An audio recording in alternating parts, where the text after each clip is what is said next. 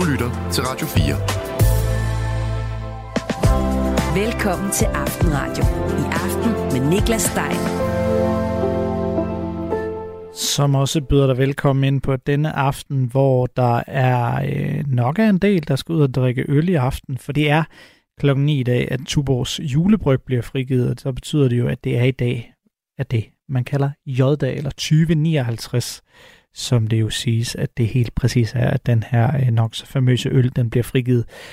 Det skal vi også snakke en lille anelse om i Aftenradio i dag. Men her i studiet, der er der altså ingen øl, så der er plads til, at alle, hvad end man er i festligt humør, eller bare gerne vil høre noget god taleradio, så er der plads til dig. Og hvis man vil høre noget god musik, som vi også altid har selskab af i programmet. Og så skal det handle en masse om V M i fodbold. Ikke så meget om selve fodbolden, men vi skal til det igen, og vi skal snakke om sportspolitik og den måde, man udøver demokrati i sporten, eller måske tilsidesætter selv samme demokrati. For Saudi-Arabien har fået V M i fodbold for herrer i to tusind fireogtredive, og kritikere de mener, at de simpelthen har fået det her V M-værtskab foræret. Så venter der os nu elleve år med en debat, lige den vi havde op til sidste års V M i Qatar.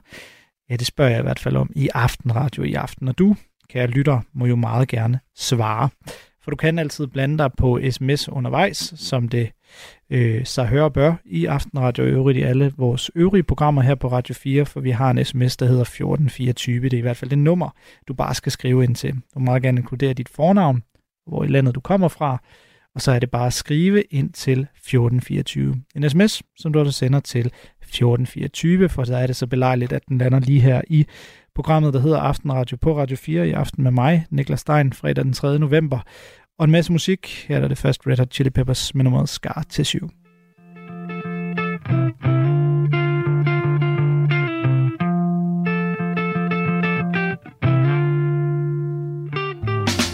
Scar tissue that I wish you saw. Sarcastic mister know it all. I'll close your eyes and I'll kiss you, cause with the birds I'll share.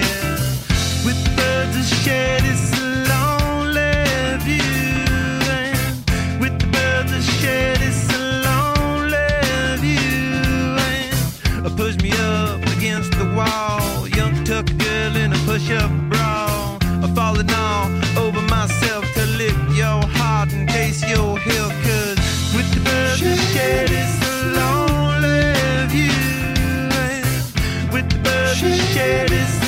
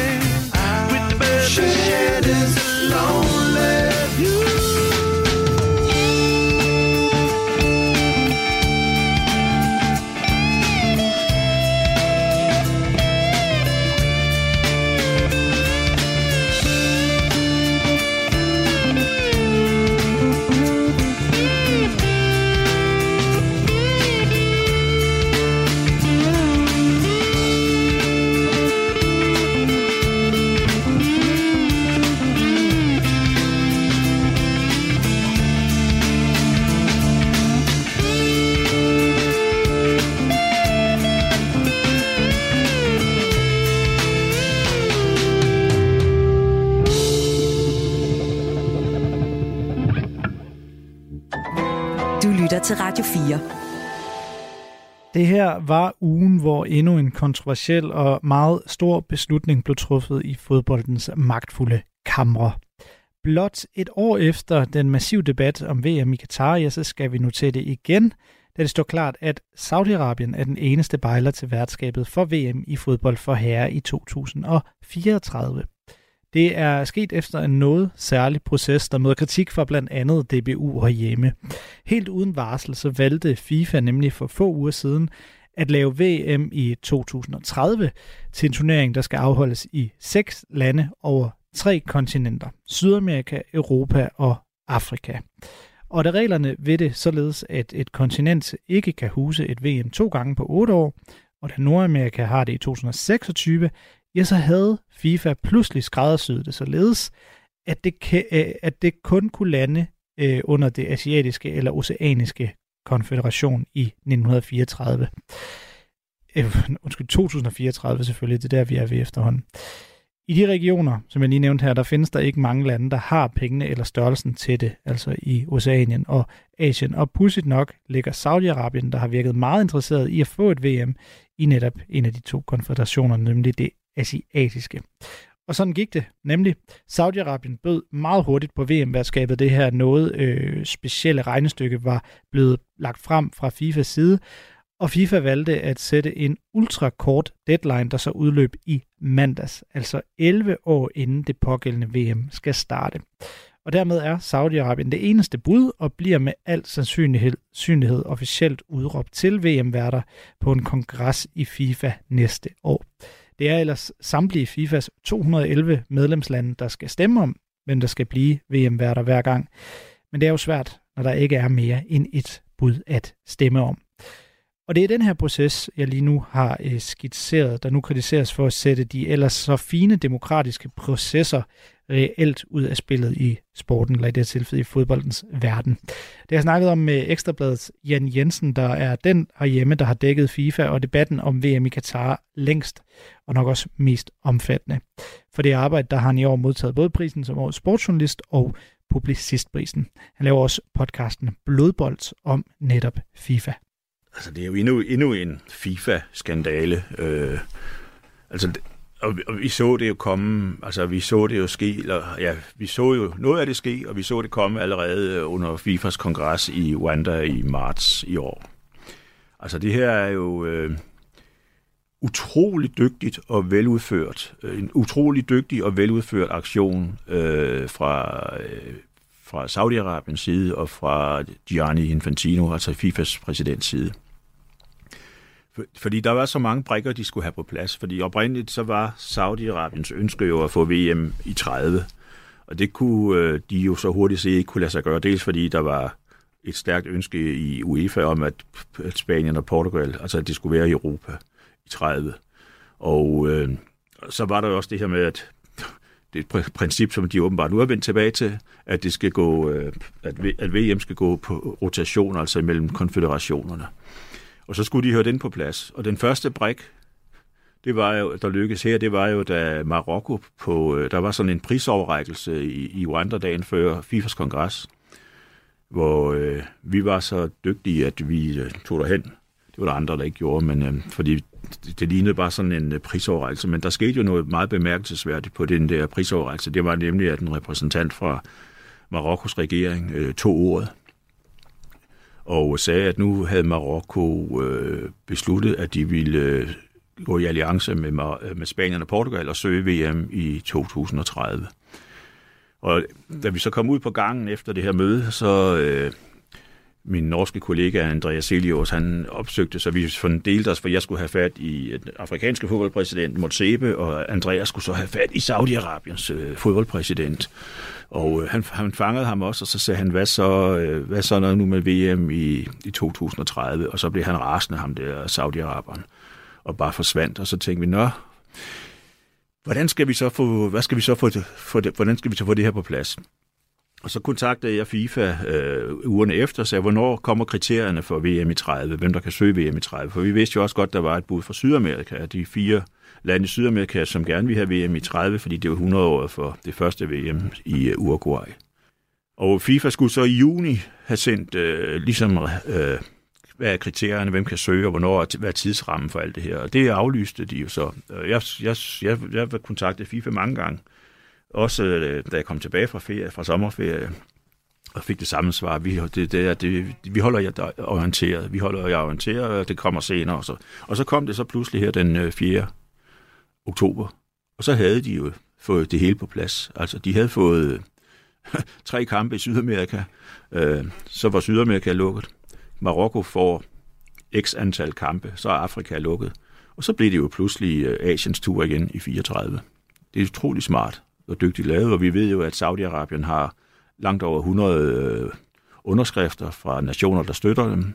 De har lavet øh, Memorandum of Understanding-aftaler, men jeg ved ikke, hvor mange lande. Det begyndte de faktisk allerede på under V M i, i Qatar, og siden har de jo været i Afrika og i Oceanien og i Asien selvfølgelig.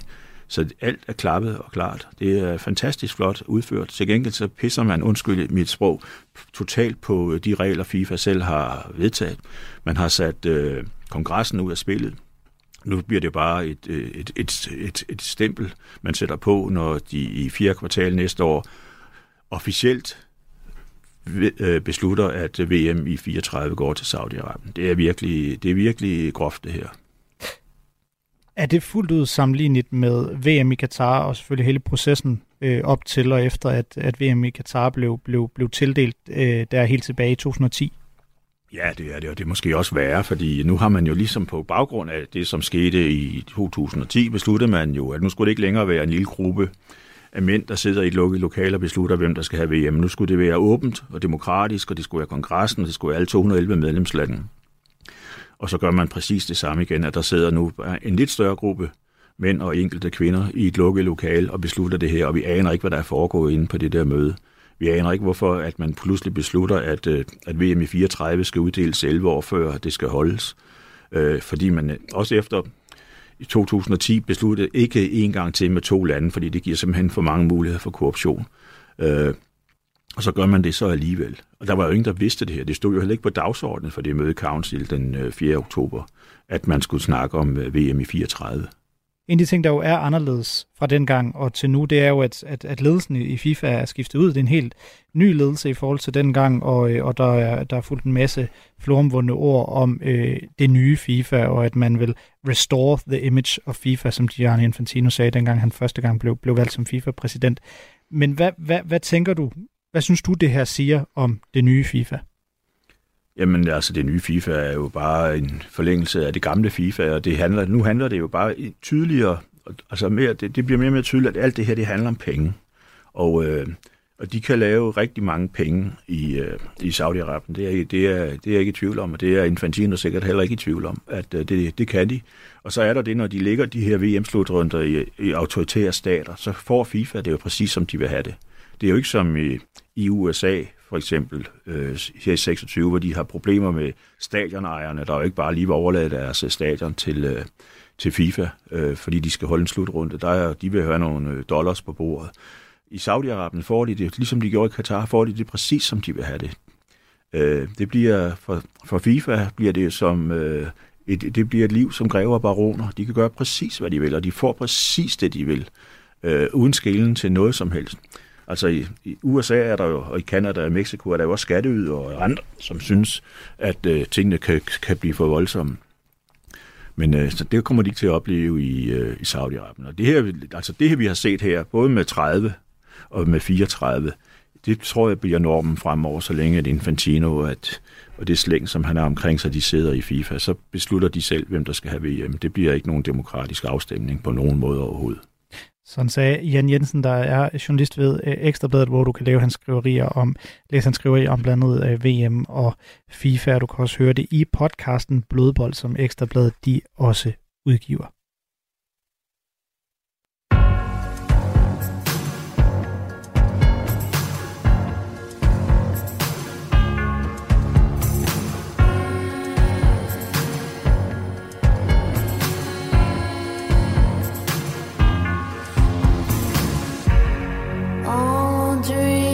Sleep tonight, they'll be safe as we fight in the journey of the band.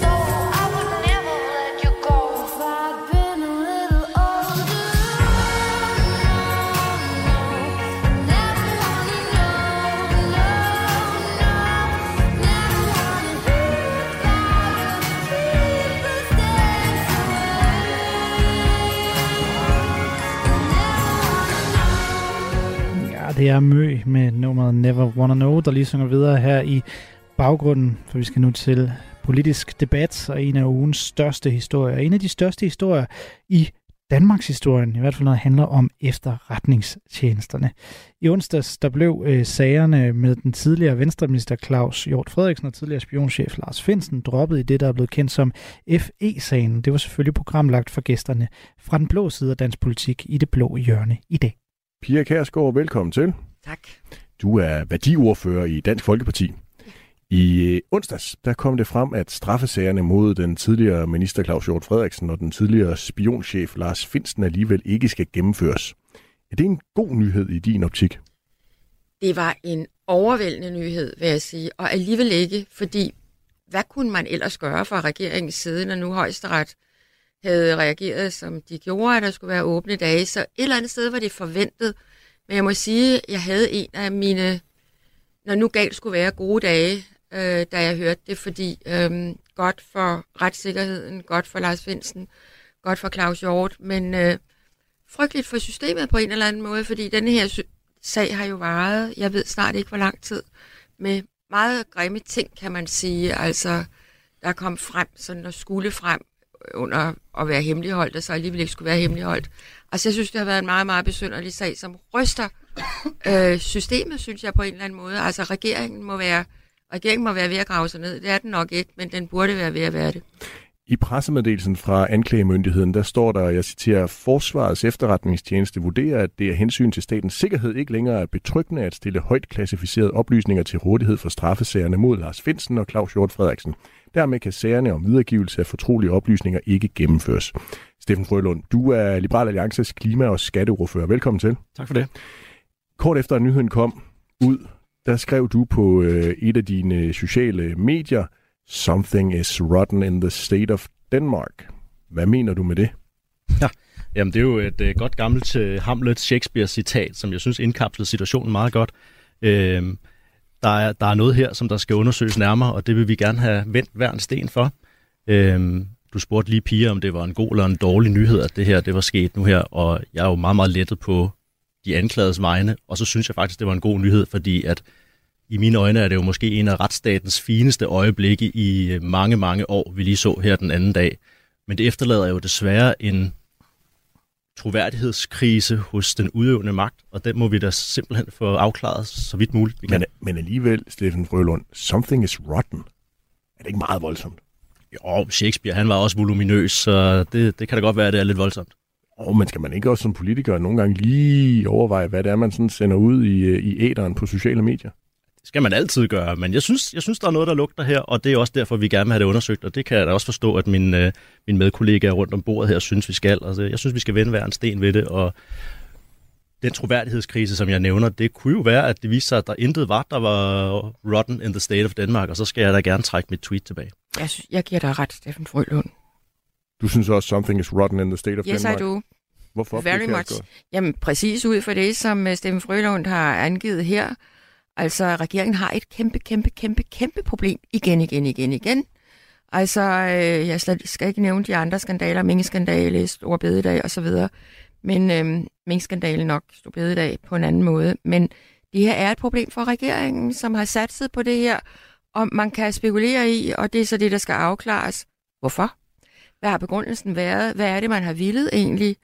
Øhm, hvor meget er den politisk drevet? Øh, det er, det er nok men, det, jeg synes er det værste. Pia Kærsgaard, er det her egentlig mest problematisk for Socialdemokratiet, eller er det problematisk for hele regeringen? Jamen, jeg synes, det er, det er nok mest problematisk for Socialdemokratiet, fordi de har siddet der hele tiden med denne her sag. Men det er klart, at øh, når der er den regering, som, det, som der er nu, så skal den jo være solidarisk og stå sammen, og tror jeg også på, at den gør. Det bliver den nødt til, så det er hele regeringen, der er under lup.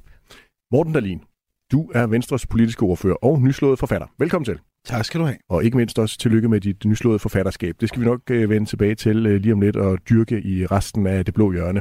Øhm, vi skal lige have vendt det her med straffesagerne mod din partifælle og den tidligere minister Claus Hjort Frederiksen og tidligere spionchef Lars Findsen, som alligevel ikke skal gennemføres. Hvad tænker du nu om, at straffesagerne om at have røbet statshemmeligheder, de nu bliver droppet? Den første tanke, der slog mig, det var en personlig lettelse. Altså, jeg har jo kendt Claus Hjort i en del år og haft ham som en en værdsat partikollega. Han har været en vigtig mand for Venstre. Han har været vigtig for mange i Venstres. Så du er lettet over, at man nu godt kan røbe statshemmeligheder? Jeg er lettet på Claus Hjort Frederiksens vegne. Altså, og jeg er blevet stillet det spørgsmål mange gange, og også mange opfølgende spørgsmål, som det du svarer nu, men, men jeg har lært, at man skal svare ærligt. Og når jeg blev spurgt om, hvad min første reaktion var, så var det lettelse på vegne af, af Claus, som jeg jo som jeg kender rigtig godt, og som jeg synes har været vigtig, både for Venstre og øvrigt også øh, for Danmark, uden at vi skal til at skrive politisk øh, Danmarks historie her. Så det var min, det var min første reaktion. Og den anden, det var jo så, at nu skal sagen undersøges. Øh, fordi F E-sagen er jo delt i to. Der er jo en, øh, en del af sagen, der handler om øh, hjemsendelser, øh, som jo et bredt flertal i Folketinget allerede tidligere i år valgte at undersøge, og så valgte vi jo på det tidspunkt at sige, og det synes jeg var fornuftigt nok, at den anden del kunne først undersøges, når straffesagerne var slut. Det er straffesagerne jo så nu, og derfor skal anden del selvfølgelig undersøges nu. Så først en lettelse på vegne af, af Claus, og så efterfølgende et behov for at få den her sag undersøgt. Sådan lød noget af debatten i det blå hjørne, som du kan høre resten af ved finde på podcast eller i Radio firs app. Der er selvfølgelig også det røde hjørne, og de bliver sendt det røde hjørne om mandagen og blå hjørne om fredagen. Klokken den er blevet halv otte. Nu er der nyheder på Radio fire. Udenrigsministeriet står klar ved grænsen til Egypten for at tage imod de tyve danske statsborgere, som befinder sig i Gaza. Men der er endnu ikke nogen præcis afklaring på, hvornår de kan begynde turen hjem til Danmark. Det siger udenrigsminister Lars Løkke Rasmussen til T V to. Der er omkring tyve på det, vi kalder danskerlisten i, i Gaza. Vi har, vi har kontakt til dem, og vi arbejder benhårdt af alle diplomatiske kanaler for at skabe en mulighed for, at de kan være blandt dem, der får lov at krydse grænsen til Egypten. Hundredvis af borgere med udenlandsk pas har de seneste to dage forladt Gaza via Rafah-overgangen til Egypten. Det er sket efter, at der blev indgået en aftale mellem Israel, Egypten, den militante gruppe Hamas og U S A med Qatar som mægler. Logistikken er dog stadig ikke på plads for de danskere, som befinder sig i det krigsramte område. Vi har et samarbejde med Røde Kors, der gør, at vi også er klar med med, med, med psykologhjælp ved, ved grænsen, fordi de her folk er Øh, rimeligvis pænt traumatiseret af det, de har været udsat for. Så den del har vi på plads, øh, men jeg har desværre ikke nogen sikker information om, hvornår der kan komme danskere ud over grænsen. Siger udenrigsministeren, der er i kontakt med sine kolleger i henholdsvis Israel og Egypten. Sundhedsministeriet i Hamas-kontrollerede Gaza siger ifølge Reuters, at palæstinensere er blevet dræbt og såret i et israelsk angreb mod en ambulancekonvoj med kritisk sårede mennesker i Gaza. En talsperson for Sundhedsministeriet i Gaza siger, at konvojen af ambulancer havde mellem femten og tyve patienter ombord. Det skriver mediet Al Jazeera. Patienterne var ifølge talspersonen på vej mod den egyptiske grænseovergang Rafah for at modtage behandling i udlandet. Han tilføjer, at patienterne var i så kritisk tilstand, at det ikke var muligt at behandle dem på Al-Shifa-hospitalet i Gaza. Oplysningerne fra Sundhedsministeriet er dog ikke blevet verificeret. Ifølge Reuters så er det israelske forsvarsministerium i gang med en undersøgelse af episoden. På gymnasiet Herningsholm, H H X og H T X i Herning er mange af pigerne utrygge, fortæller elevrådsformand Daria Luisa Kuibus. Man føler sig jo sårbar, når det kun er kvinder, det er sket ved, siger hun til T V to, T V MidtVest. Hun henviser til, at to kvinder inden for bare få dage er blevet forsøgt bortført på gaden i Herning. I begge tilfælde var fremgangsmåden den samme, nemlig to mænd, der forsøgte at tvinge kvinderne ind i en bil. Daria Luisa Kuibus fortæller, at de to sager er noget, som de studerende taler om, og det har også sat gang i tanker om, hvordan de passer på hinanden. Politiet søger lige nu vidner til episoderne. Til episoderne. Stormvejret i oktober har ikke ændret på problemerne med iltsvind i de danske fjorde, som stadig er højt, viser en ny rapport, det skriver Miljøministeriet i en pressemeddelelse. Problemerne med vores havmiljø går ikke væk, fordi der har været stormvejr, siger miljøministeren i pressemeddelelsen. Rapporten viser, at vejret i oktober har mindsket iltsvindet, men at det fortsat er højt. Danske ejere af Høvding tre cykelhjelme har fået besked fra den svenske producent om, at de ikke skal være bange for at bruge hjelmen. Det sker, selvom Forbrugerstyrelsen i Sverige indførte et midlertidigt forbud mod salg af hjelmen fra den første november i år. Det sker, fordi den svenske styrelse vurderer, at den ikke lever op til gældende E U-krav. Nu har Sikkerhedsstyrelsen herhjemme kontaktet de svenske myndigheder og producenten for at få svar på, hvad de svenske undersøgelser viser om sikkerheden i at bruge Høvding tre-hjelmen. Sikkerhedsstyrelsen ønsker også svar på, hvordan producenten vil håndtere sagen i de lande, hvor hjelmene er solgt. I aften og i nat skyde og i Jylland stedvis regn eller byer, ellers tørt vejr og temperaturer ned mellem seks og ni grader med lidt til frisk vind. Du lytter til Aftenradio. I aften med Nicklas Degn. Som er så heldig at have fået en del sms'er her i løbet af den første halve time, og jeg synes lige, vi skal begynde på at læse et par af dem op. Jeg har øh, først Simon fra Vordingborg, der skriver, fodbold er ikke demokrati, men en pengesport, hvor det med flest penge bestemmer. Så vi skal ikke pive her fra Danmark, mener altså Simon. Og det er selvfølgelig en kommentar til det, vi indledte hele timen og hele Aftenradio i dag med, øh, nemlig fodbold-V M i to tusind fireogtredive, der er øh, mere eller mindre blevet givet til Saudi-Arabien efter en proces fra verdensforbundet FIFA, som møder meget hård kritik. Og vi skal faktisk fortsætte med det lige om et ganske kort øjeblik. Så har jeg en anden lytter, der skriver, Radio fire, vi synes, hvad der er sikrest at synes i forhold til minoriteter. Vi er moralsk slappe wokesters, hvis meninger udelukkende formes ud fra ønsket om at fremstå godhjertet, og hvor sandheden til enhver tid er en uvæsentlig bagatel i forsøget. Og jeg skal ikke kunne sige, hvad det præcis var en øh, kommentar til, men nu er den i hvert fald blevet en del af Aftenradio Aften. Ligesom du også kan blive, du kan, som de to lyttere her, skrive ind, uanset hvad det handler om, uanset om det skulle være med positivt eller negativt foretegn. Du skriver bare en sms og sender den til fjorten fireogtyve. Du må meget gerne lige inkludere dit fornavn og hvor i landet du kommer fra, så lige før det hele bliver lidt hyggeligt. Og du sender altså bare sms'en afsted til fjorten fireogtyve.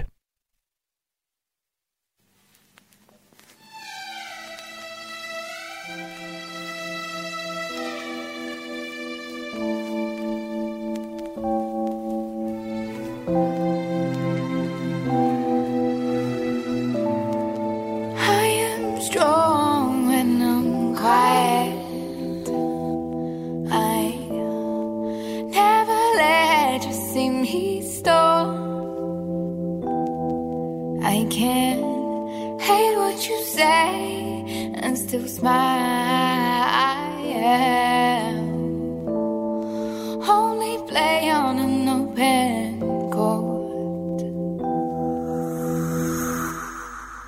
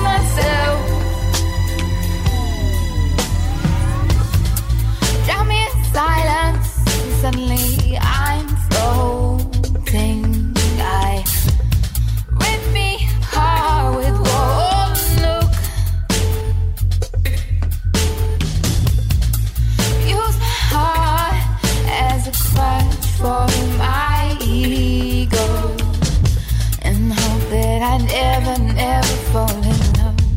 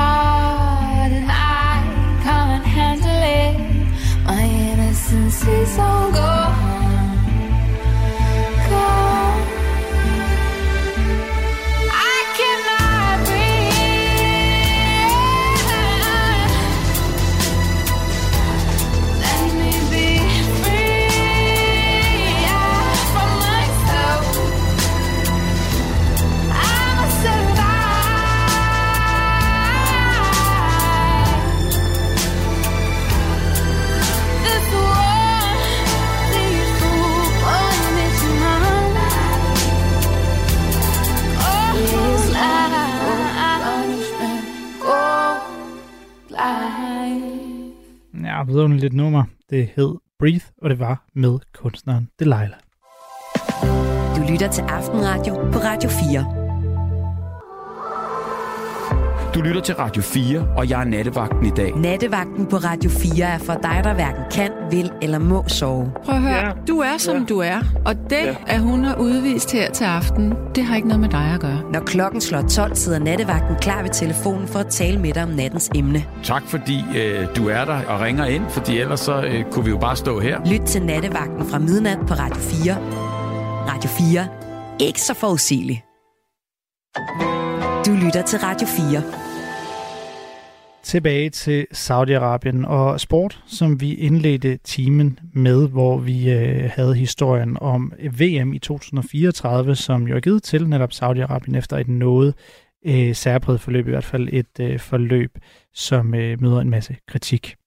For den danske, og vi skal som sagt fortsætte med Saudi-Arabien nu, og selvfølgelig skal det på den måde også delvist handle om fodbold-V M. For den danske organisation Play the Game, som arbejder for mere åbenhed og transparens i sport, har lavet en meget omfattende kortlægning af netop Saudi-Arabiens engagement i alverdens sportgrene. Altså ikke kun fodbold, selvom de har et stort engagement der, men i alverdens forskellige sportsgrene.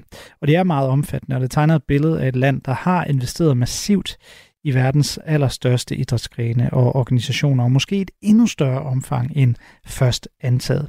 Nu kan jeg så sige velkommen til en af dem bag netop den her kortlægning. Det er dig, Stanis Elsborg, senioranalytiker ved Play the Game. God aften. God aften. Lad os lige prøve at høre helt præcis med dine ord. Hvad er det, I har kortlagt? Jamen, det er i virkeligheden to ting. Den ene er, at vi har prøvet at lave en kortlægning over, hvor mange sponsorater har Saudi-Arabien egentlig ind i idrætsverdenen. Her har vi både kigget på, hvad de blandt andet har lokalt, men i særdeleshed også internationalt. Og her har vi i særdeleshed sørget for at kigge på, hvad er det for nogle statsejede firmaer, som de engagerer ind i idrætsverdenen med sponsorater. Den anden del af vores kortlægning handler om, at vi vil sådan set gerne prøve at vise, hvor sidder de mest betydningsfulde personer i Saudi-Arabiens sportslige strategi? Hvilke firmaer er de aktive i? Og hvilke roller har de ellers ind i, i idrætsverdenen? Så øh, det er en, øh, en kortlægning, der viser, at over tre hundrede sponsorater har Saudi-Arabien, og så har vi noteret over otte hundrede positioner på de, her, på den her, øh, på de saudiske personer. Og det er altså et øh, Excel-ark, man kan gå ind og, og, og downloade, hvor øh, det tager noget tid om at scrolle helt i bund, øh, kan jeg roligt sige. Det er som sagt øh, meget omfattende. Hvor, hvor, hvor lang tid er det egentlig taget? Jamen, vi begyndte øh, egentlig idéudviklingen lidt før sommer, men så begyndte vi for alvor dataindsamlingen i, øh, i august, og den har stået på primært i august og september, og så har vi brugt oktober på at finjustere det og skrive vores store, omfattende analyse færdig. Så det har taget en, en tre måneders tid, men øh, jeg vil sige, det er jo nok noget, der har rumsteret i vores hoved øh, længe, men øh, selve dataindsamlingen har taget øh, en to måneders tid. Og hvor omfattende er det så? Altså, hvor stor er Saudi-Arabiens indflydelse i, i sport? Hvad, hvad er dit indtryk efter at have, have været så meget nede i ja, både organisationerne, navnene og, og, og på den måde også, øh, også tallene? Jamen, jeg vil sige, at vi har jo snakket meget om det også her på kanalen, og øh, vi har godt vidst, at det selvfølgelig var omfattende. Det har dog overrasket mig, og noget af det, der alligevel har overrasket mig allermest, det er den nationale investeringsfond, altså Public Investment Fund i Saudi-Arabien, som vi har diskuteret så meget, ikke mindst siden de købte Newcastle United for noget tid siden. Den har vi godt vidst var aktiv i sportsverdenen, men det vi kan vise i vores analyse, det er, at størstedelen af sponsoraterne gennem P I F, det kommer faktisk fra nogle søsterselskaber, altså nogle underselskaber. Og det kan jo være meget svært at gennemskue for den almindelige øh, seer derude, om det overhovedet hører til Saudi-Arabien, og det hører under den her Public Investment Fund. Og den står faktisk for næsten halvdelen af de tre hundrede sponsorater ind i idrætsverdenen. Så har det også overrasket mig, at de personer, som vi har fundet frem til som kernen bag den sportslige strategi, at det er så infiltreret i de selskaber, som det er. Vi ved godt, at i et autokrati, at der er det en meget, meget smal kerne, der sidder på toppen. Men, øh, men det er alligevel ret vildt, hvad de er med i, øh, de her personer. Hvor omfattende er, så, er det så, hvis du, hvis du sammenligner med for eksempel øh, Qatar op til, til det her V M sidste år, eller for eksempel det, vi så fra, fra Kina, især øh, midt-tierne, som jo også øh, begyndte at hente en masse store øh, fodboldstjerner i hvert fald? Ja, her bliver min analyse kommer jo til at bero på, hvad jeg selv har observeret i løbet af de mange år, fordi vi har jo faktisk ikke sådan en lignende oversigt over tidligere landes engagement i idrætsverdenen, så vores tal tre hundrede siger jo kun noget for sig selv, at det er mange, og det er ret mange sponsorater, men jeg kan ikke fortælle dig om øh, Qatar, de har fire hundrede for eksempel. Øh, det ved jeg så godt nogenlunde, fordi det, og vi også har prøvet at lave en optælling tidligere, før V M-slutrunden i Qatar, hvor vi kiggede på Qatars sponsorater, men det var over en meget længere periode. De, tre år, eller de tre hundrede sponsorater, vi taler om Saudi-Arabien, det er jo kun her i året tyve treogtyve, og så hvad de måtte have af, af events og, og så videre i, i fremtiden. Øh, og der er det meget mere, end hvad vi kunne øh, finde frem til i forhold til Qatar, og det er langt mere omfattende, end jeg også øh, selv havde, havde troet. Og øh, det, der også viser sig, det er, at da vi laver optællingen i august og september, der øh, tror jeg, vi landede på et tal, der hed noget med to hundrede og tres, og så kan I selv lægge sammen, at vi er oppe på tre hundrede og treogtyve nu, så i, i oktober er der simpelthen sket rigtig, rigtig meget også. Øh, så det er mange sponsorater, men jeg tror desværre kun lige, at vi er begyndt at se begyndelsen på det. Nu kan det i sagens natur være svært at, at, at vide, hvad man ja, ikke ved, men hvad har du indtryk, eller har du indtryk af, at der, der også er, er noget, som I ikke ved, eller ikke ved tilstrækkeligt til, at I, I kunne tage det med, og derfor er man nødt til at udlade det i, i, i det her? Altså kan det, have, kan det være endnu større, end, øh, end den øh, kortlægning, I viser?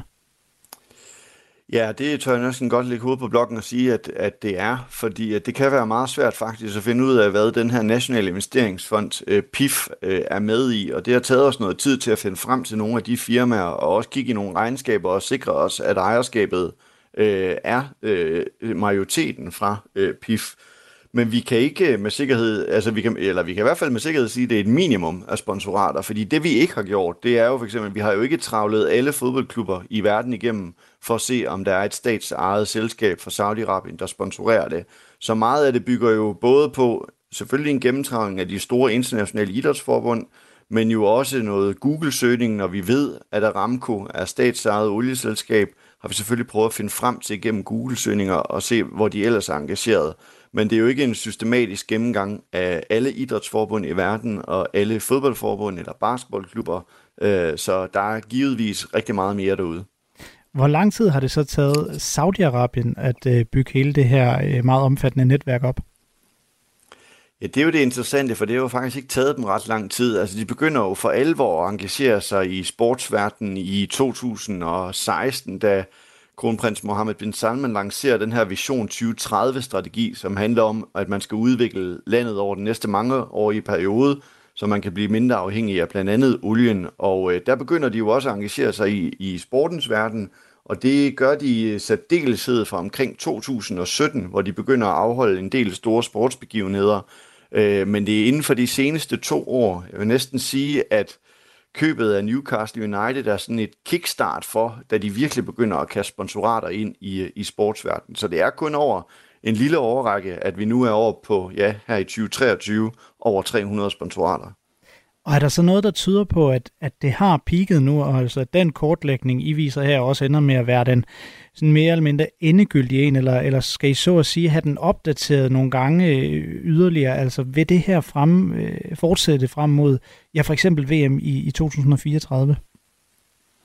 Ja, det tror jeg. Jeg tror kun, øh, vi lige er begyndt at se starten på det. De har også for nylig oprettet et øh, selskab, som hedder S R J Sports Investment, som i virkeligheden handler om to ting. Det ene er at sørge for at skaffe store sportsbegivenheder til Saudi-Arabien, men den anden del, og nok mere interessant for fremtiden, det er, at den handler også om, at de skal skabe deres egne sportsbegivenheder. Og det ser vi faktisk allerede nu, at de her til december skal arrangere en tennisturnering, hvor blandt andet Djokovic og Carlos Alcaraz skal deltage. Så det er også noget, vi vil komme til at se i, i fremtiden, og vi har jo diskuteret meget European Super League, og hvis jeg skulle give et lille spot om her, så tror jeg, at noget af det Saudi-Arabien vil se på, det er, om ikke man skal lave sådan en uh, worldwide Super League i, i fodbold, for de har pengene, de har også interessen for verdenssamfundet og sportsverdenen i øjeblikket, så vi kommer til at se rigtig meget til Saudi-Arabien i de kommende år.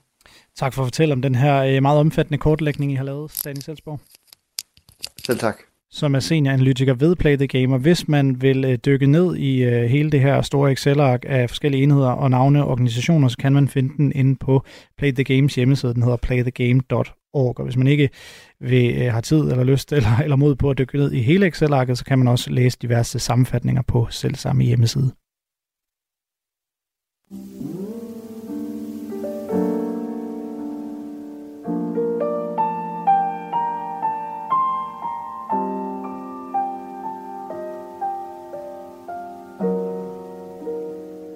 Girl, you know I like to get high alone, get, get high alone, get high alone, get, get high alone. Just a little touch in the big bone, we get, getting stoned, we get high alone, get, getting high. You know I like to get high alone, get, get high alone, we get high alone, getting high alone. Just a little touch in the big bone, we get, getting stoned.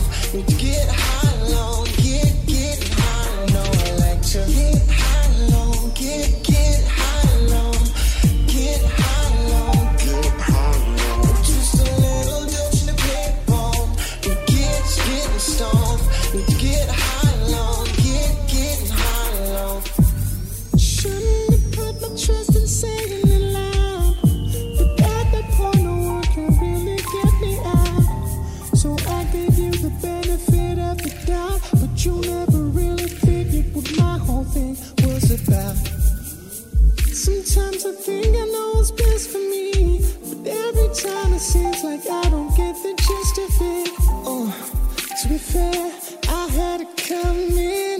It's just that it's kinda hard when you ain't finding nothing. Girl, when I'm glad you're better gone. When you went out of flame, this was kinda old.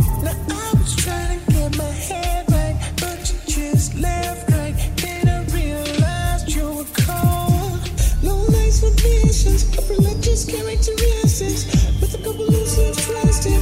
I was like malfunction, so I couldn't tell forests from trees, couldn't tell stems from seeds. Girl, you had me down on both knees.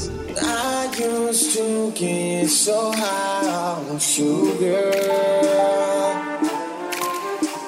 but I'll be fine. You missed the chance of me being your man. But it's alright, cause girl, you know I like to get high alone, get, get high alone, get high alone, get, get high alone. Just a little touch in the big bone, we get, getting stoned, we get high alone, get, getting high. You know I like to get high alone, get, get high alone, we get high alone, getting high alone. We get high alone, get, get high alone, I like to get high alone, get, get high alone, get high alone, get high alone. Just a little touch in the big bone, we get, getting stoned, we get high alone, get, getting high alone.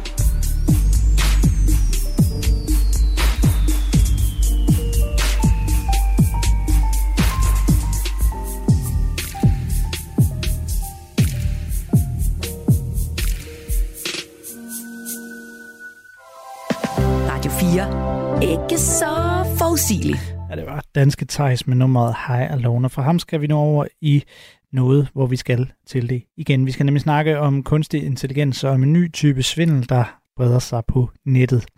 Du er måske stødt på en øh, digital flyveseddel om en fjorten-årig forsvundet pige, der kan have gjort dig lidt bekymret, og det skal den også, men ikke på den måde, som du måske tror. For den anmeldelse om den fjorten-årige Elinor Windstrøms forsvinden, der er at finde rundt omkring på nettet, den er ikke ægte. Det er et svimmelnummer, hjulpet på vej af kunstig intelligens. Og det er ikke første gang, at Tine Tuxen Løvstrand, der er selvstændig I T-sikkerhedsspecialist og tidligere medlem af Dansk I T's Fagråd for Informationssikkerhed, er det ikke første gang, hun bliver gjort opmærksom på et svindelnummer, hvor kunstig intelligens, eller A I, som det også bare kaldes, bliver brugt. Altså, vi har jo set, øh, at svindlerne, eller... eller de kriminelle har brugt, har forsøgt at tilpasse deres budskaber, når de vil sende phishing-mails, eller have dig til at klikke på, på noget, du ikke skulle. Det har vi jo set længe. Det nye er bare, at nu bliver det endnu mere tilpasset, og, og endnu mere personligt, kan man sige.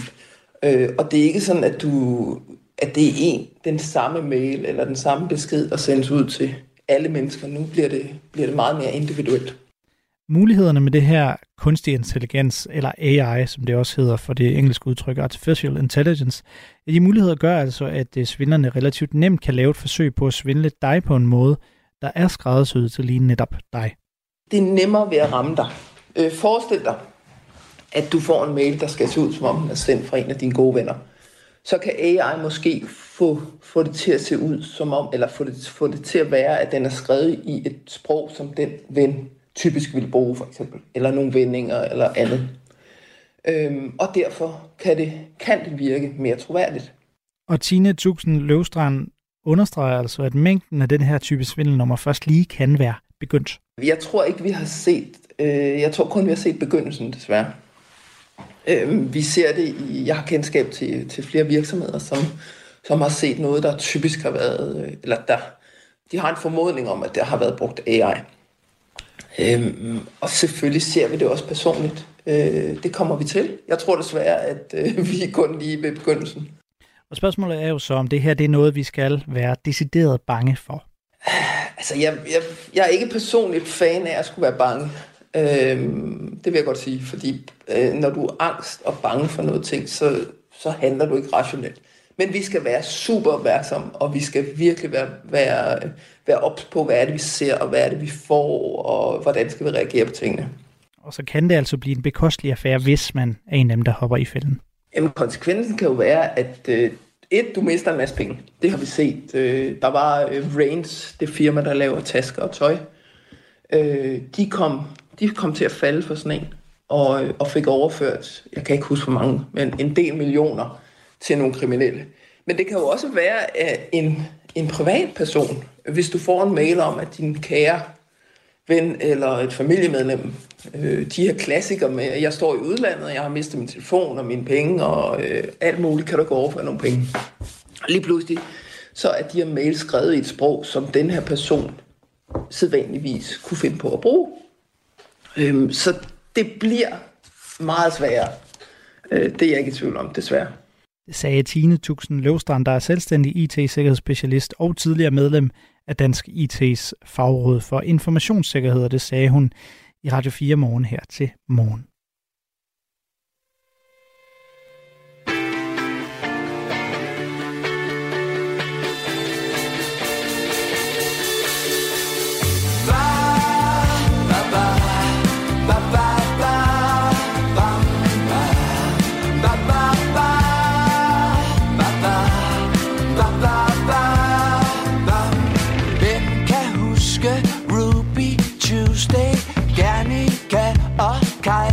Så se tager der ud til april, nætter uden hvil, der hjerte alting banker på tankebar, hvor verden venter. Ses i søndag, en sommernat, hvor verden venter. Ses i søndag i april. Var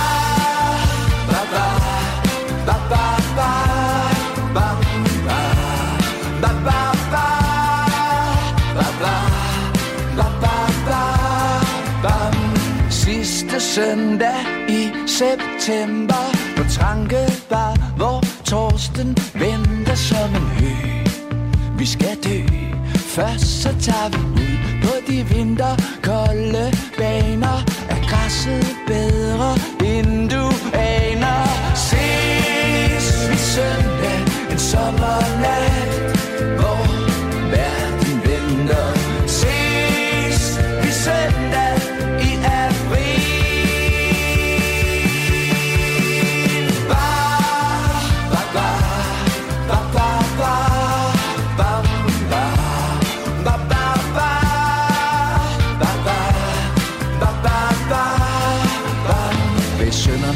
Porte, uh, ved Søndermarkens porte, uh, er vi sommeren af det sorte, uh, ved Søndermarkens porte, uh. Come on, come on. Come on, come on.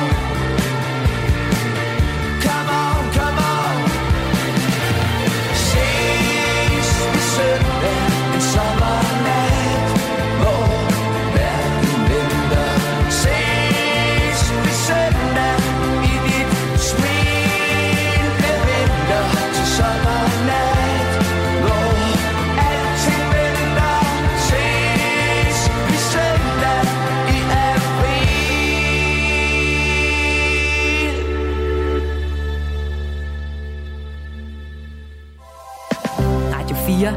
ikke så forudsigelig.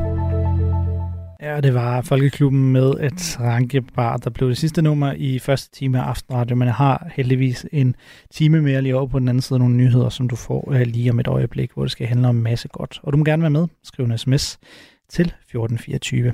Nu er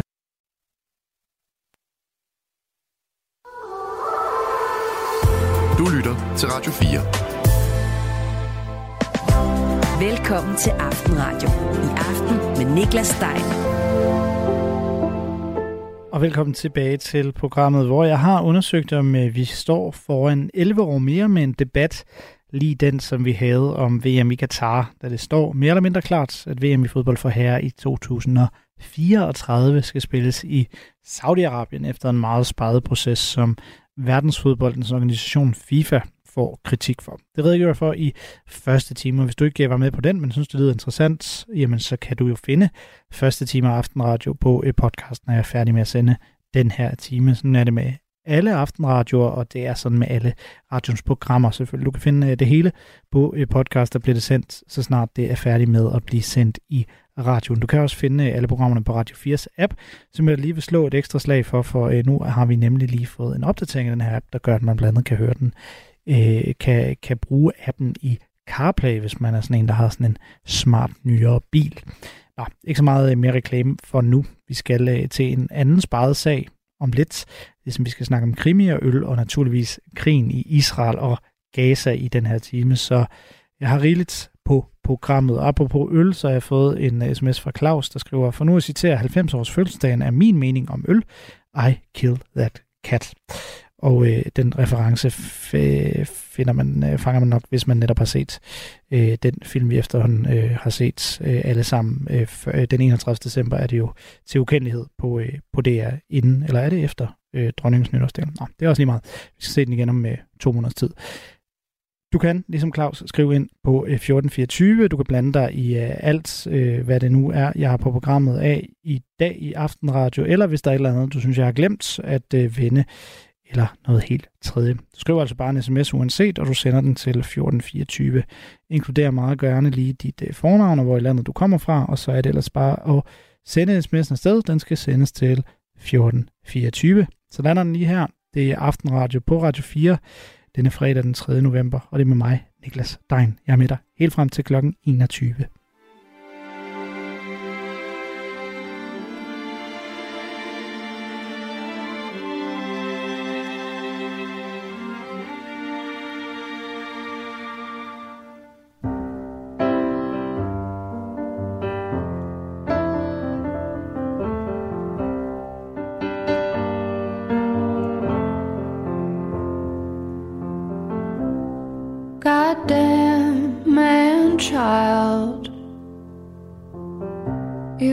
So good that I almost said I love you.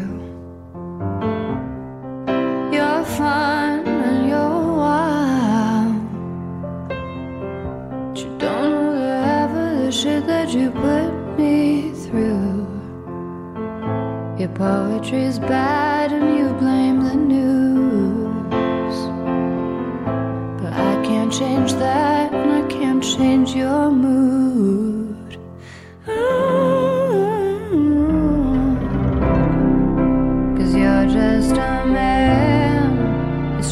What you do, your head in your hands as you color me blue. Yeah, you're just a man, all through and through. Your head in your hands as you color me blue, blue, blue, blue.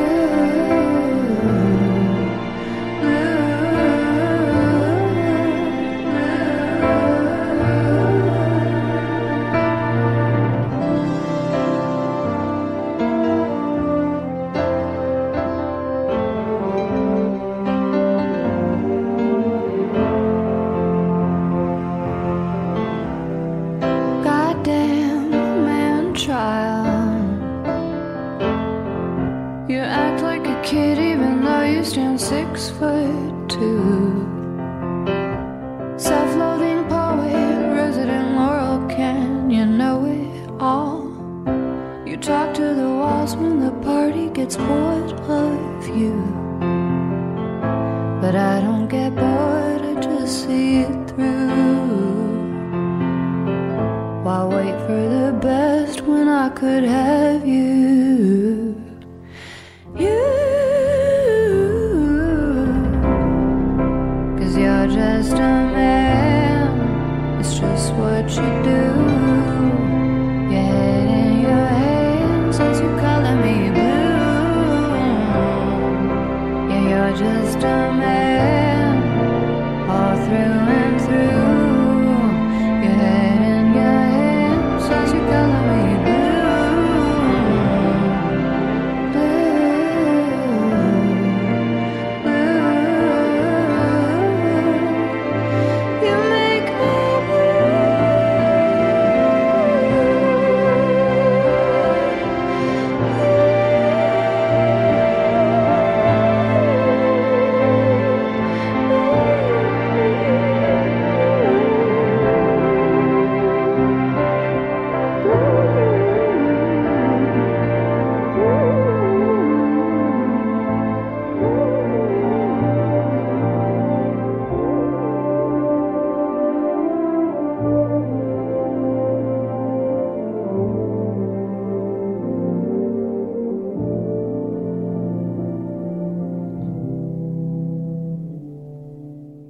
Ray, og undskyld, jeg banner, men det var nummeret, der hedder Norman fucking Rockwell. Du lytter til Radio fire. En meget opsigtsvækkende retssag har kørt de seneste uger i U S A, hvor kryptobranchens store guldfugl Sam Bankman-Fried er blevet klædt af, og hans indtil for et år siden så hypede virksomhed F T X er blevet afsløret som noget, der mere har præg af et pyramidespil end et stort tech-selskab. Nu er dommen nemlig faldet, og den er nådesløs over Bankman-Fried, der også bare kaldes for S B F. Amerikaneren her, han er blevet erklæret skyldig i samtlige syv anklagepunkter om svindel, underslæb og kriminel sammensværgelse. Der kan vente en fængselsdom på over hundrede år, men strafudmålingen, den kender vi altså først til marts. Bankman-Fried her, han drev F T X, som var verdens næststørste børs for handel af de såkaldte kryptovalutaer, og så var han en af tech-verdens største profiler undervejs. Han var en overgang endda verdens yngste milliardær. Men så ramlede det hele for et år siden, da den i dag enogtredive-årige Bankman-Frieds forretning blev afsløret i at bruge kundernes penge til at dække huller andre steder i andre firmaer. Nu kan jeg så byde velkommen til Mathias Sindberg, journalist på Dagbladet Information, der fuld fortællingen om Sam Bankman-Fried og også har været med her i Aftenradio for nogle få uger siden for at fortælle om det, dengang retssagen lige var gået i gang. God aften, Mathias. God aften, Nicklas. Tusind tak. Det er fedt at være med igen. Ja, for nu er dommen nemlig faldet, og vi kan kalde Sam Bankman-Fried for en dømt svindler. Var det hele så, altså har du indtryk af, at det hele så øh, bare var et luftkastel? Øhm, det er et meget godt spørgsmål, fordi altså sådan, uanset hvad man mener om kryptovaluta, og jeg er selv meget skeptisk, så kan man sagtens argumentere for, at F T X, altså det her firma, han drev, faktisk var en meningsfuld forretning. Altså hans firma, det var en trading-platform. Det var en børs, hvor man kunne købe og sælge forskellige kryptovalutaer.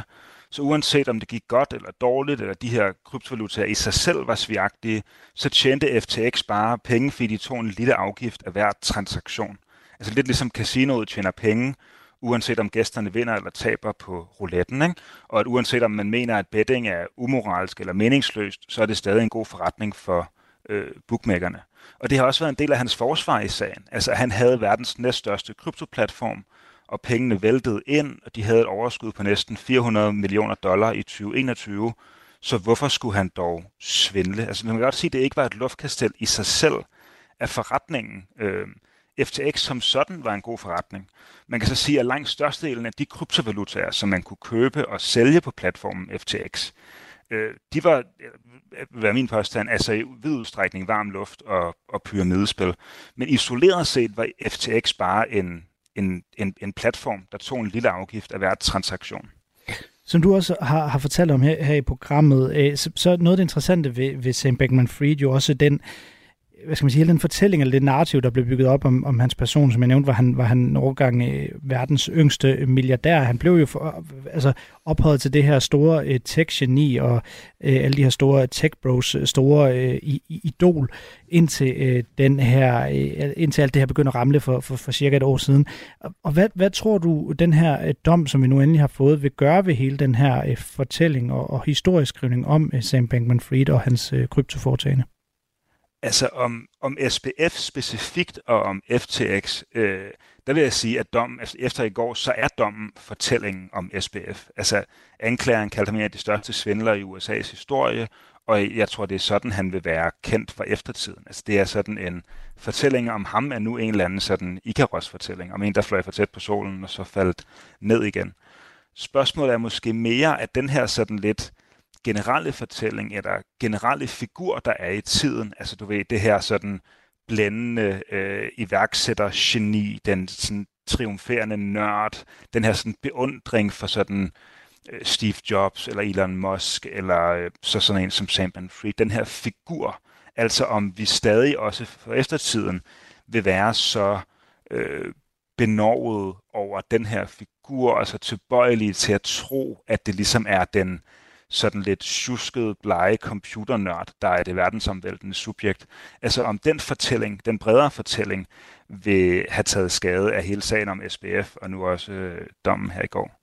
Men tror du, eller jagter du, at, at, at der findes stemmer, eller en eller anden fløj, der, der stadig vil gå ind og bakke øh, Sam Bankman-Fried op, og, og mener, at han var på, i og for sig var på rette vej, til han på en eller anden måde blev, blev, blev afsporet? Så findes der stadig nogen, der, der, der køber det, han var i gang med på et tidspunkt? Øh, øh, altså det korte svar er, er nej. Altså generelt i kryptomiljøet har man ligesom undsagt ham som en svindler, som sådan et enkelt rådent æble i en eller sund branche, og generelt så tror jeg, har ligesom den formelle position været, at man håber, at han bliver dømt hårdt, så der bliver ryddet op i branchen, og de ved, de sunde moralske firmaer kan få lov til at blive stående, og man glæder sig til sagen er slut, så alt om krypto i medierne ikke kommer til at handle om den her svindelsag.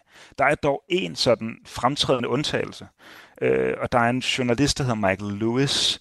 Øh, nogle af lytterne vil måske, han er en meget sådan berømt erhvervsjournalist, nogle af lytterne vil måske kende den film, der hedder The Big Short, øh, som handler om øh, op, optrækket til finanskrisen, hvor Christian Bale spiller hovedrollen, som også er baseret på en bog, han har skrevet. Han fulgte øh, Sam Bankman-Fried både øh, i et års tid op til, hvad hedder det, op til krakket, eller op til han blev taget for sin svindel, og så også i, øh, i månederne efter. Og han har skrevet en bog, der hedder Going Infinite, som udkom her i forbindelse med retssagen, som er relativt positiv og meget åben for, at øh, Sam Bankman-Fried måske ikke har gjort noget med overlæg alligevel. Men det vil sige, at det er en position, han står relativt alene med, og bogen har fået relativt meget kritik. Men skulle man pege på nogen, som rent faktisk stadig, øh, hvad skal man sige, øh, tror på den oprindelige fortælling om Sam Bankman-Fried, så er det ham. Ja, der er blandt andet beskrevet en, en anmeldelse, jeg lige læste i forbindelse med min research på New York Times, og den her bog, der hedder Michael Lewis Don't Do Villains, som den også angiver den her, den her kritik. Den er meget anbefalesværdig. Nå, det er en lille, lille afstikker. Er der noget, uden, uden at skulle gå ind i selve en juridisk fortolkning, det, det, det er vi lægmænd, hvad angår, men er der noget sådan ved dommen, der nu endelig er kommet, som, som du er overrasket over? Nej, egentlig ikke. Altså også når man læste optakter og analyser af folk, der ved mere om, øh, om jorden, vi gør, så virkede det som, at han havde relativt små chancer. Også bare noget, som selv vi lægmænd kan forstå, det var, at altså, udover ham, så de tre sådan højst rangerende øh, folk i F T X og i hans andet firma, eller Media Research, altså hans tre tætteste samarbejdspartnere og øvrigt også bedste venner, og som havde haft de øvrige øh, chefposter i firmaet, de har alle sammen erkendt sig skyldige. Altså ikke bare, at de har gjort noget ulovligt, men de også har, hvad hedder det, conspiracy, de også har haft, at du ved, med overlæg og med vilje og med henblik på at begå svindel, har svindlet. De har alle sammen, de har alle sammen inden retssagen begyndt at erklære sig skyldige og har vidnet imod Sam Bankman-Fried i løbet af sagen. Så i den forstand, så, så tror jeg, det var klart for alle, at han stod, at han havde en relativt svag sag. Nu er det jo så tid, og sådan vil det altid være med sådan nogle øh, sager, øh, og, og især når det er retssager, og der er faldet en dom, så, så vil det være tid til efterrationalisering. Den her dom, og hvordan hele historien og retssagen og, og det hele har udfoldet sig, Siger det så noget om, hvorvidt vi skal på, passe på med at idealisere de her typer, særligt inden for, inden for tech-branchen, og den meget sådan innovative del af tech-branchen, som vi jo er mange, der egentlig ikke rigtig kender så godt endnu, for eksempel hvad angår krypto? Øh, det mener jeg helt bestemt. Altså jeg mener, at en meget klar forudsætning for, at hvad skal man sige, at det lykkedes Sam Bankman-Fried at forføre så mange mennesker, og ikke kun folk, der brugte hans platform og havde tillid til pengene, ikke forsvandt, men også, du ved, nogle af øh, verdens største og mest toneangivende venturekapitalfonde. Han delte scene med øh, Bill Clinton og holdt møder med de øverste politikere i Amerika og blev hyldet i store finansmedier som kryptos hvide ridder og en endelig en seriøs, men en useriøs branche osv. Altså, jeg tror en forudsætning for, at det lykkedes ham at drive det her så langt, som han gjorde, er den her fortælling, jeg også refererede til før i, i samfundet. Ikke? Altså den her sådan, hvad skal man kalde den, sådan iværksætterkulten, eller en sådan meget stærk fascination af alt, hvad der udgår fra, fra Silicon Valley og fra tech-miljøet, hvor der har været en tilbøjelighed til at sige, at hvis der er et eller andet i den her forretningsmodel, eller i det her firma, vi ikke forstår, så er det nok os, der er noget galt med, og det er nok dem, der snakker om det, der ejer fremtiden, og vi må hellere se at stige på toget, inden det er for sent. Altså jeg tror simpelthen, at den sådan fascination har været en forudsætning for, at hans ven kunne lade sig gøre. Lidt ligesom i den sag, der var om hende, der hed Elizabeth Holmes og hendes firma Theranos, som hævdede at kunne lave blodprøver meget nemt, men også viste sig at være et stort luftkastel. Altså den der Det har, ligesom, det har været en forudsætning for deres virke, har været, at der har været en tilbøjelighed til at idealisere sådan det, øh, det blændende tech-geni, som, hvad skal man sige, øh, det store geni, der drev historien fremad. Og jeg mener, at særligt, du ved, noget, der så har fulgt meget det seneste år, nu hvor kryptoboblen i nogen, kryptoboblen i nogen grad er sprunget, har været A I, hvor jeg også mener, der er, hvad skal man sige, og det, det her det er en sund historie, tror jeg, her i baghovedet, når man læser om A I, når man taler om A I, taler om A I og hører om det, at øh, hvis der er noget, der sådan virker meget abstrakt og uforståeligt, så er det ikke nødvendigvis, fordi øh, du er dum. Måske er det også fordi, øh, at der er noget, der ikke er, som det skal være. Fremragende. Tusind tak, fordi du havde tid igen her til aften til at være med på, på det her emne, Mathias Sindberg. Det var en fornøjelse, Nicklas. Hej. Som altså er journalist på et Dagbladet Information. Super, super interessant emne, synes jeg i hvert fald selv, og som Mathias er inde på, så er der jo noget med, at de her historier jo også er, er noget, der netop bliver til de her fortællinger. For eksempel Elizabeth Holmes, der lige blev, øh, kort blev, øh, blev fortalt om, og hendes Theranos øh, eventyr, som viste sig ikke at være så meget et eventyr, blev jo også til en øh, tv-serie, som man kan se på Disney, der hedder The Dropouts, og øh, som sagt så hele den her fortælling om Sam Bankman-Fried er allerede blevet dokumenteret i Michael Lewis' bog, der udkom for ganske få uger siden, og som mens retssagen her var i gang, og den hedder så Going Infinite, og mon ikke, det er også en dag bliver til en film.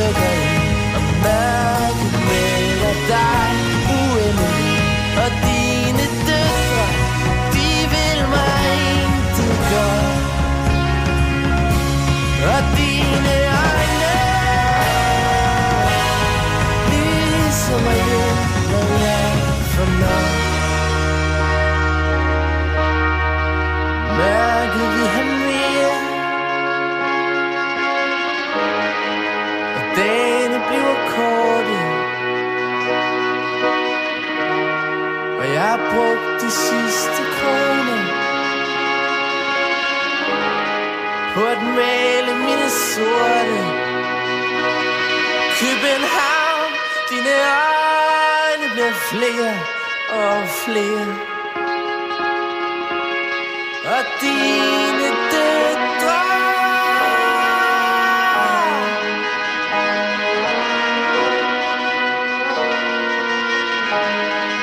Dine døtre fortæl dem, jeg ikke venter.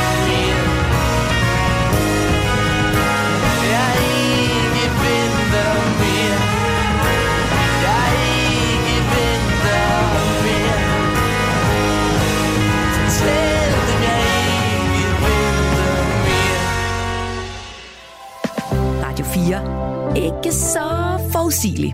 Og det var ulige numre med København, vi lige hørte her. Vi skal blive lidt i øh, de for eksempel københavnske, i hvert fald diverse bygader rundt i Danmark her til aften, for ja, det er jo J-dag i dag.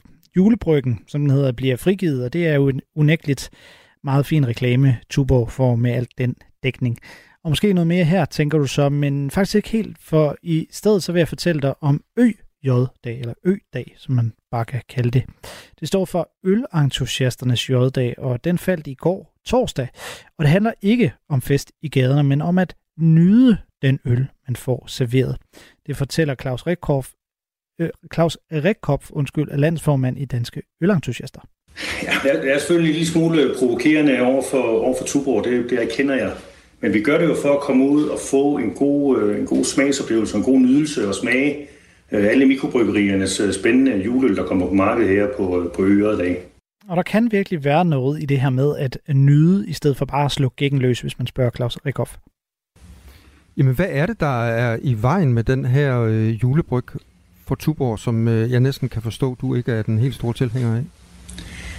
Jamen, det er jo ikke, det er jo ikke sådan, at vi som forening er modstand af, at man, øh, man holder fest. Øh, man synes måske ikke rigtigt, det passer ind i tidens trend, sådan ligefrem opfordrer til, til det stede druk.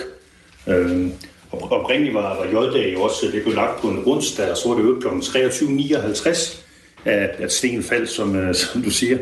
Øh, og det måtte bryggeriet simpelthen stoppe, fordi der blev så meget ballade over, at de unge mennesker ikke kunne komme op øh, i skole dagen efter.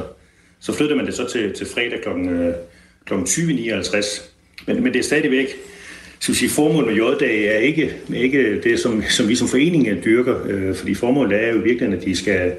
skal have en over nakken, og vi bliver så meget hellere, at man, at man, at man, at man nyder øl og bliver præsenteret for øl og, og smager det og, og, og har en, en oplevelse med øl.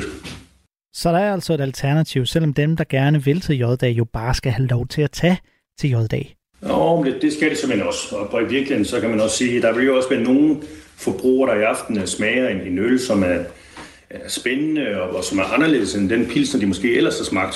Så på den måde kan det jo godt være, at det er, skal man sige, første skridt ind i en mere spændende ølverden. Så vi er jo ikke, vi er jo ikke modstandere af, at, at bryggerierne, og heller ikke de store, at de lancerer deres julebryg. Og tværtimod synes vi, at det er rigtig, rigtig godt, at de gør det. Vi, vi synes måske bare, at man skulle præsentere øl, i stedet for at, skal man sige, kaste det i nakken af folk.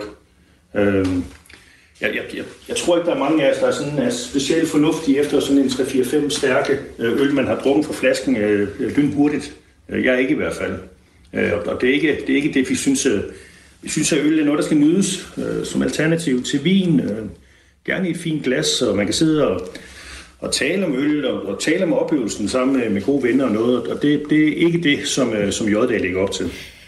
Men noget godt kan der vel også være ved J-dag for ølentusiasterne, for det kan jo være, at de unge danskere, de stifter bekendtskab med øl på sådan en dag, som noget, der altså skal nydes og ikke bare bældes indbords i store mængder. Ja, men det, men det kan det jo bestemt, og det er jo ikke, vi, vi er ikke modstandere af, at, at der kommer, kommer J-dag. Vi er ikke modstandere af, at der kommer øl ud. Uh, vi, vi vil håbe, at, at bryggerierne, her især jo uh, de, de to store på markedet, at de vil gøre lidt ud af at præsentere, hvad det er for en smagsoplevelse, der er.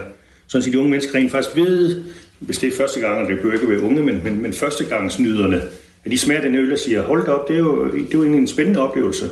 Øh, den skal jeg da prøve igen.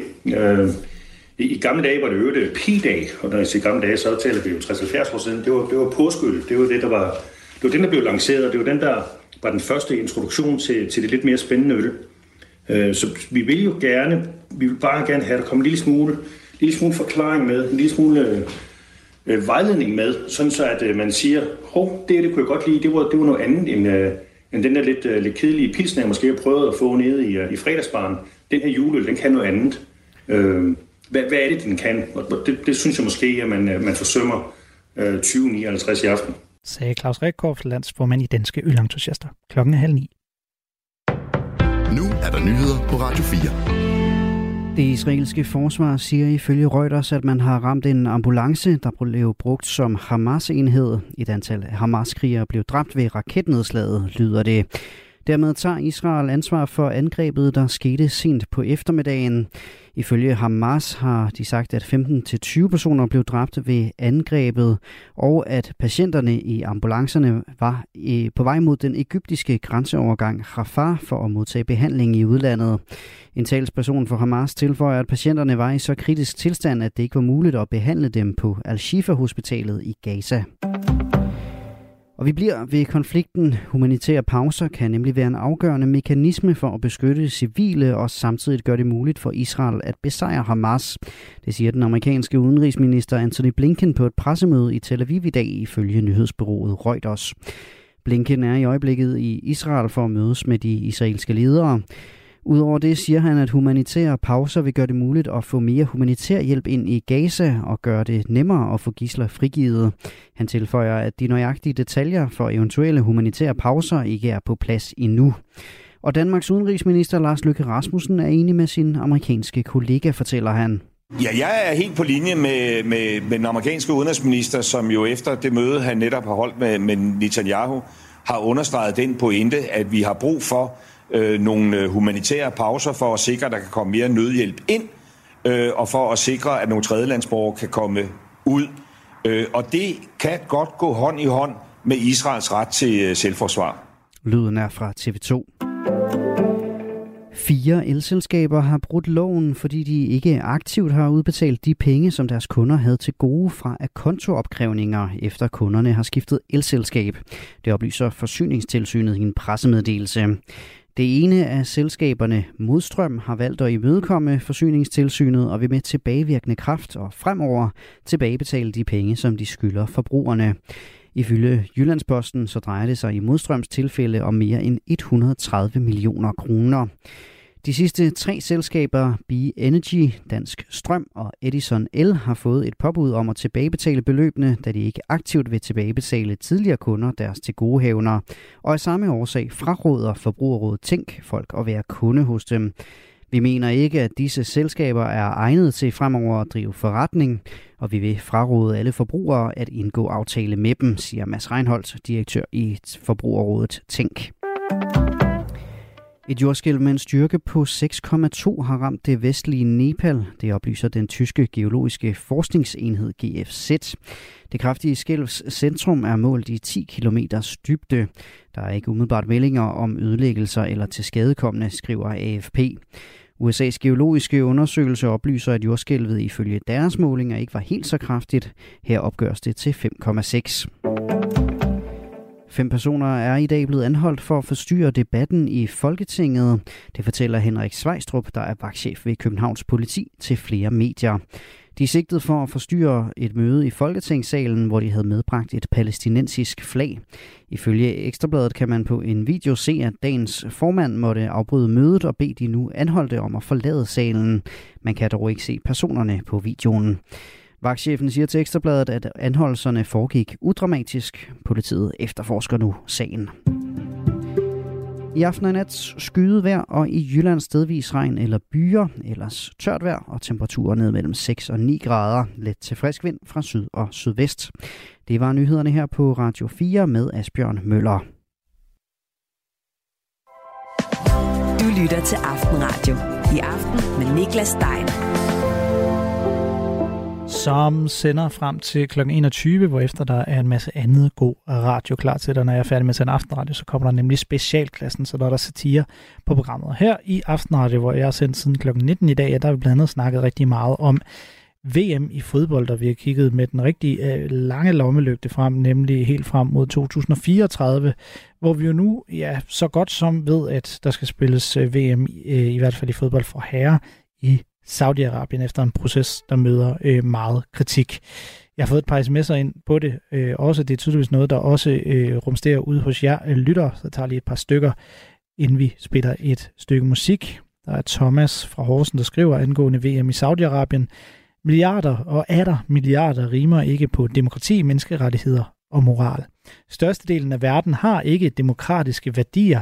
Det er let at svinge et flammende sværd og råbe på retfærdighed. Men hvis man ikke vil tage konsekvensen og boykotte, ja, så har det ingen reel værdi, mener altså Thomas. Og Claus han skriver, at det kan godt være, at FIFA går ind for fodbold på banen, men hovedprioriteten det er korruptionsbold på direktionsgangen.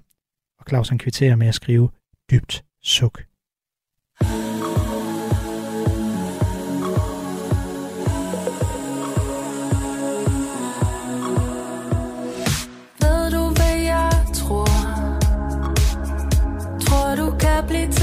Stort, hvis du tør drømme, det er lige rundt om hjørnet. Så du må gå i gang nu, du kan få det hele med. Den der du på når, den der gemmer til natten, gemmer til et andet liv, så nu må du tage den. Gå en chance forbi, så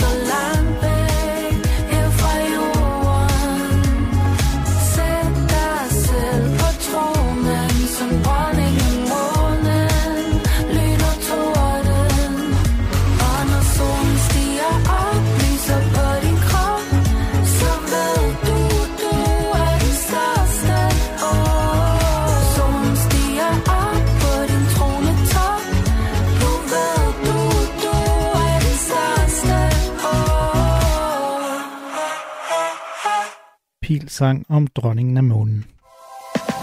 Du lytter til Aftenradio på Radio fire. Hvor vi nu skal til krigen i Israel og Gaza, hvor det stadig er svært at danse sådan det fulde overblik. Det hjalp de dog til i den seneste udgave af programmet Verden kalder her på kanalen, for nu ved vi jo, at Israels landoperation er gået i gang, og den kan du blive meget klogere på nu. Efter Hamas' brutale angreb ind i Israel den syvende oktober, gjorde Israels hær klar til invasion i Gaza. I ugevis stod over tre hundrede tusind israelske soldater og ventede ved grænsen til Gaza. Nu siger premierminister Benjamin Netanyahu, at krigen er gået ind i en ny fase, og samtidig ser vi, at der er israelske soldater og kampvogne på jorden i Gaza. Velkommen til, Jotam Confino. Du er med fra Israel. Du er journalist på C B S News, og så dækker du også konflikten mellem Israel og Hamas. Tak skal du have, Stine.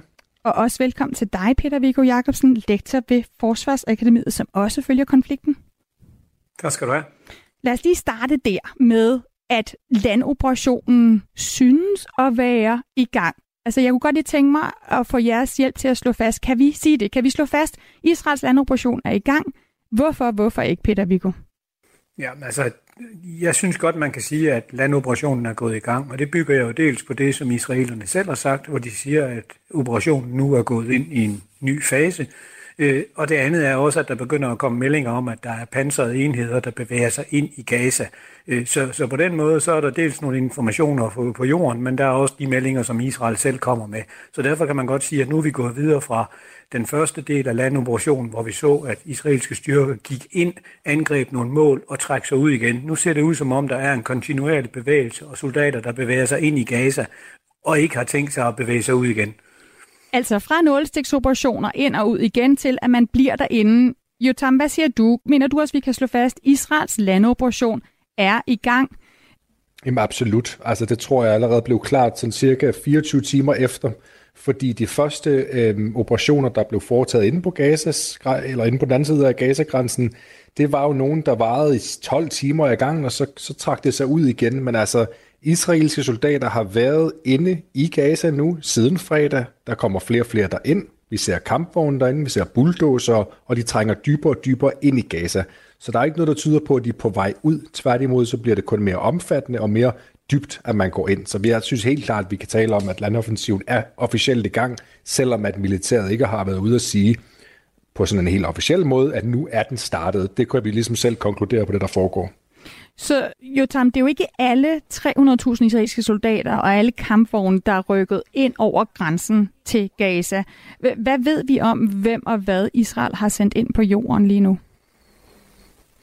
Jamen, vi ved, at der er for eksempel det, der hedder Golani-brigaden, som er en altså, væbn, væbnede soldater, som er kampsoldater, der er der endelig nu. Og det ved vi, fordi de er blevet slået ihjel, mange af dem. De første øh, soldater er blevet slået ihjel. Vi er altså oppe på seksten nu, der er blevet slået ihjel siden fredag. Så der er altså øh, meget, meget altså, toptrænede israelske soldater derinde, erfarne soldater derinde. Og så sidder, ved vi også fra det videomateriale, som militæret selv sender ud. Jo, altså et kampvogn og kører rundt derinde. Bulldozerne, de øh, jævner, eller ja, de gør landjorden klar, så at sige. Altså de forbereder den til, at der kan komme flere kampvogne derind.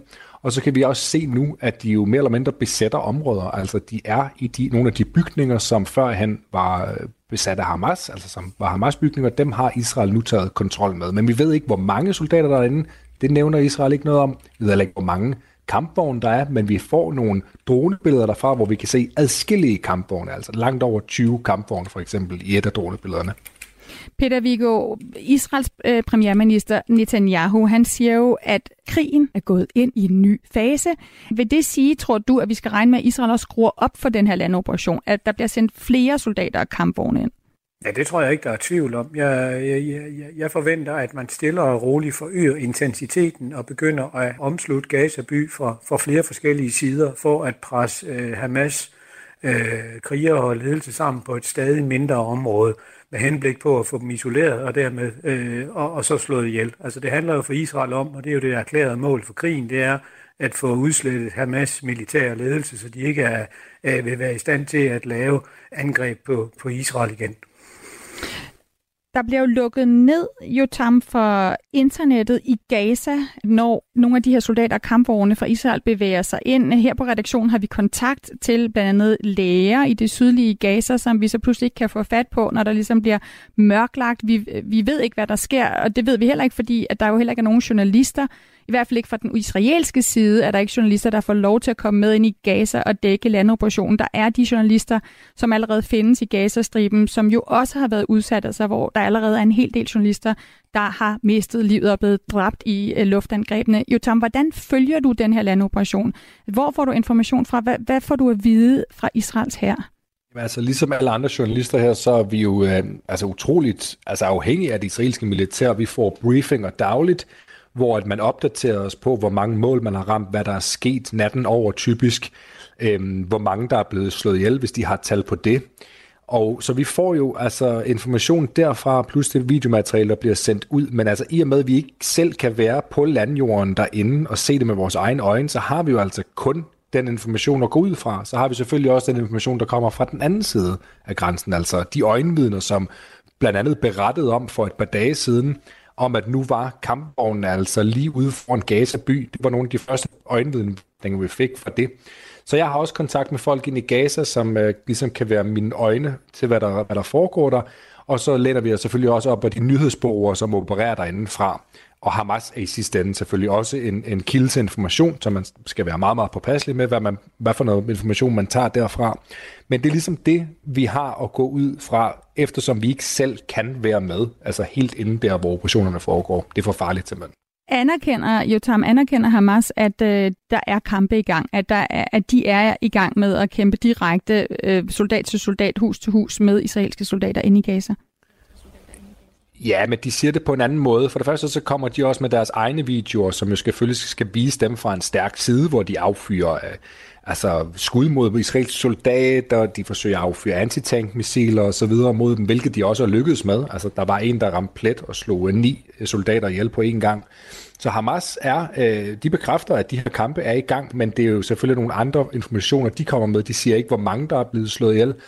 Øh, de vil heller ikke anerkende for eksempel, at det angreb, der fandt sted i Jabalia-lejren, den, øh, det var et Hamas-område. Det vil de ikke stå ved, men de vil gerne stå ved, at der er andre steder, hvor de kæmper simpelthen ansigt til ansigt med mm. israelske soldater. Altså Jabalia-lejren, den flygtningelejr i det nordlige Gaza, hvor øh, i hvert fald mindst halvtreds øh, civile palæstinenser også døde under de israelske luftangreb, der indtil videre har været på den her lejr. Peter Viggo Jacobsen, hvilken rolle har de israelske soldater på jorden lige nu? Altså hvad er deres opgave konkret? Jamen det er jo at gå ind og rydde, rydde områder, gå ind og tage kontrol over områder i Gaza, slå øh, de øh, i Hamas-krigere, der kæmper derinde ihjel, og dermed øh, gøre gør rum for, at andre soldater kan følge efter. Så det er simpelthen, at nu går man ind og, og rydder øh, terræn med henblik på at sætte sig på det, og så skubbe, øh, hvad det hedder, øh, Hamas-krigere endnu mere sammen. Så det, det, det er en klassisk måde at gå ind og stille og roligt at tage terræn på, med henblik på at så kunne udnytte det, med henblik på den videre offensiv ind i Gaza. Og det var et lille uddrag af den seneste udgave af Verden kalder, et ganske fremragende udlandsprogram, hvis jeg selv skal sige det her på radioen.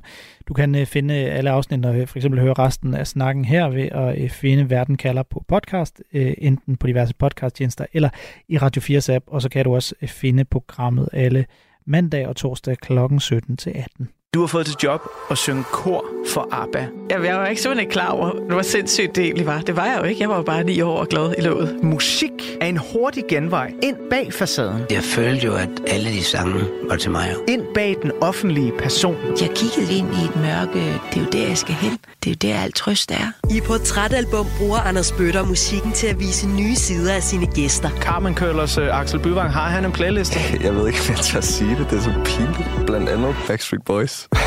Lyt til Portrætalbum i Radio fire's app, eller der, hvor du lytter til podcast. Radio fire. Hold kæft, mand. Det turde Ulla Terkelsen ikke, det der. Ikke så forudsigeligt.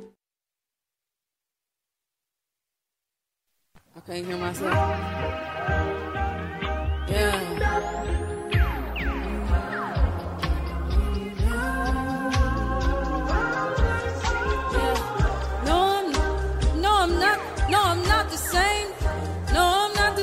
No, I'm not the same. No, I'm not. Uh, no, I'm not the same. Uh, I think God ain't changed. Yeah.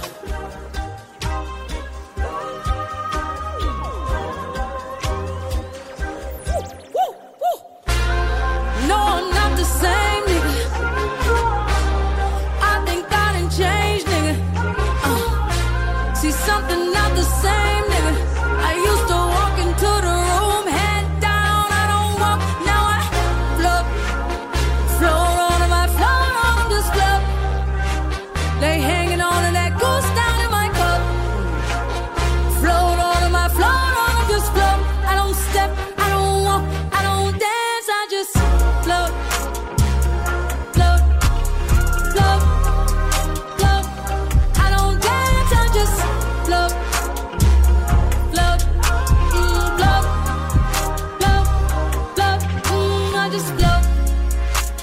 a feather, I'm light as a feather, yeah baby I float.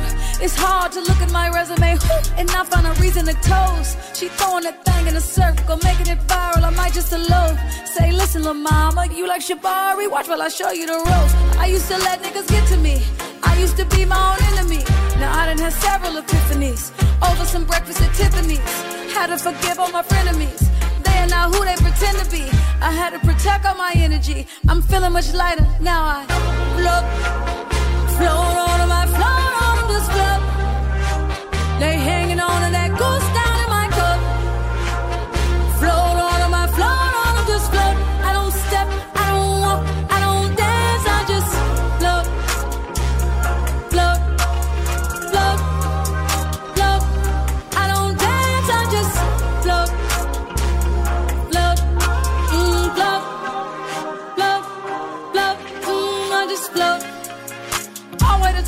Check out the robe, I'm fresh like a pole. I'm doing my dance, I'm catamarans and you got a coat. I'm counting my blessings, we ain't stressing, just look at this glow. I got that magic, I'm really prepared for whatever, whenever, so who wants the smoke? Came back from the future to take all y'all niggas and take all y'all hoes. They said I was bi, yeah baby I'm bi, a whole nother coast. She stay in the hills, he stay in Atlanta, I pay for them both. My face up don't come with a limit, I swipe it, I spin it, I swear I be doing the most. Love. Float on them, I float on them, just float. They hanging on to that goose down in my cup. Float on them, I float on them, just float. I don't step, I don't walk, I don't dance, I just float. Float, float, float. I don't dance, I just float. Float, mm, float, float, float, float.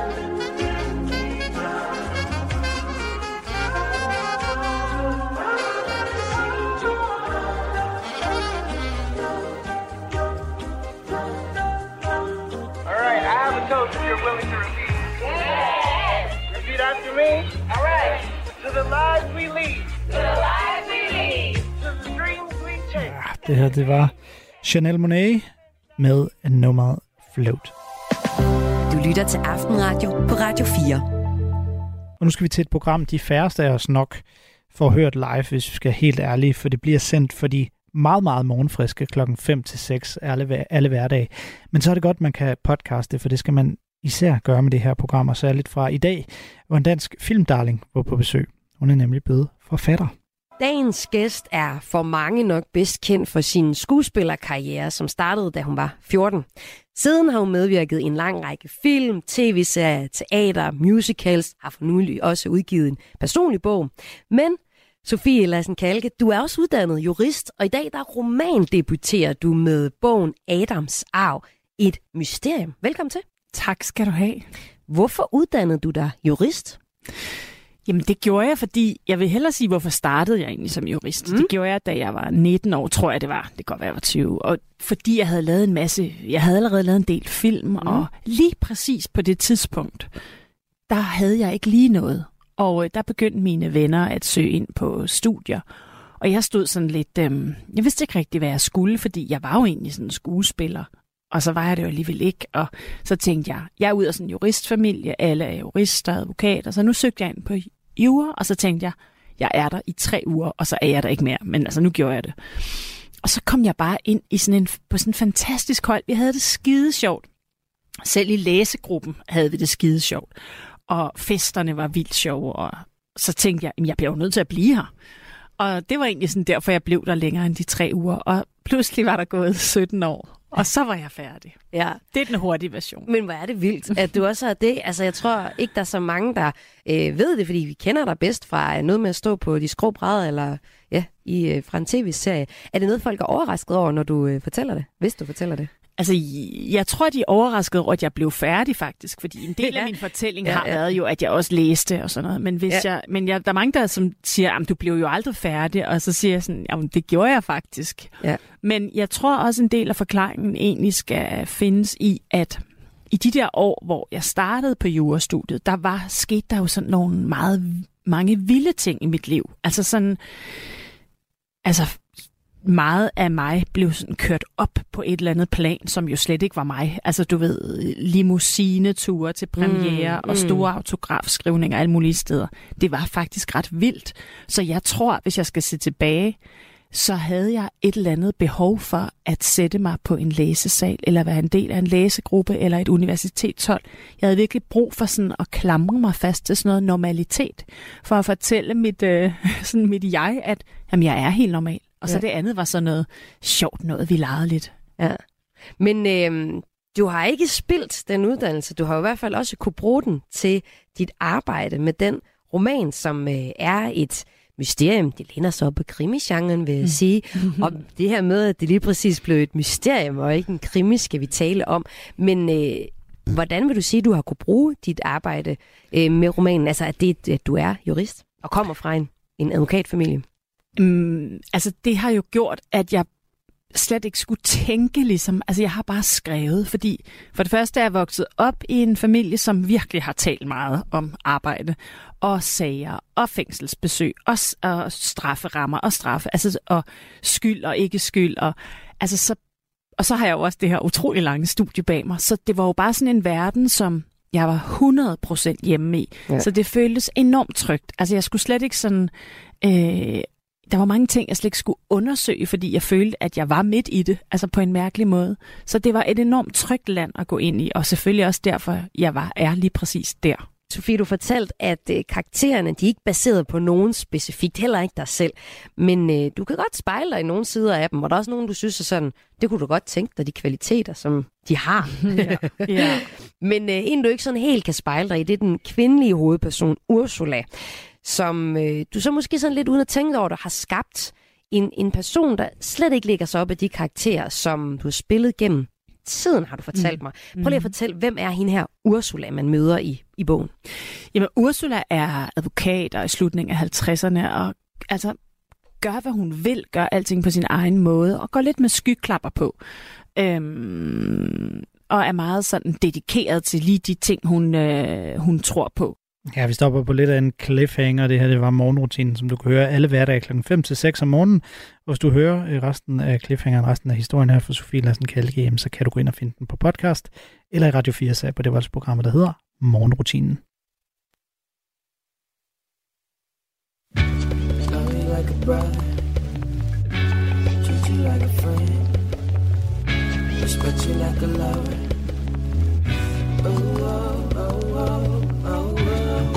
That never gotta sweat that. You could bet that never gotta sweat that. You could bet that never gotta sweat that. You could bet that never gotta sweat that. If you be the cash, I'll be the rubber band. You be the match, I will be a fuse. Boom, painter baby, you could be the muse. I'm the reporter baby, you could be the news. Cause you're the cigarette, and I'm the smoker. We raise the bet, cause you're the joker. Check down. And I could be the blackboard, you can be the top, and I can be the one. Yeah, when the sky comes falling, even when the sun don't shine, I got faith in you and I. So put your pretty little hand in mine. Even when we're down to the wire, babe. Even when it's you or die, we can do it, baby, simple and plain. This love is a short thing. You could bet that. Never gotta sweat that. You could bet that. Never gotta sweat that. You could bet that. Never gotta sweat that. You could bet that. Never gotta sweat that. Be the love, I be the fighter, babe. If I'm the blunt, you could be the lighter, babe. Fire it up, writer, baby. You could be the quote. If I'm the lyric, baby, you could be the note. Chord that saint, I'm a sinner. Prize, I'm a winner, and it's you. But did it do to serve that paper, baby? I be the pen. Say I am the one, cause you are ten. Will I not pretend? Even when the sky gets hard, even when the sun don't shine, I got faith in you and I. So put your pretty little hand in. Even when I'm down to the wire, even when I do or die, we can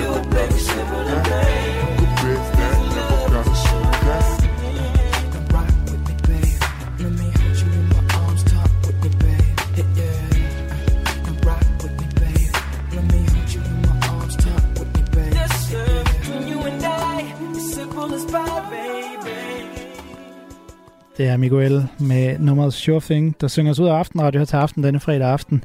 Og heldigvis mere Aftenradio allerede på mandag, hvor en af mine kolleger tager mikrofonen igen klokken nitten. Men selvfølgelig fortsætter der med masse god taleradio hele vejen indtil da.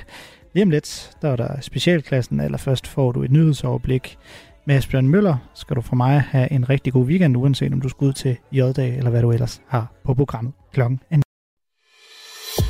Du har lyttet til en podcast fra Radio fire. Find flere episoder i vores app, eller der, hvor du lytter til podcast. Radio fire. Ikke så forudsigeligt.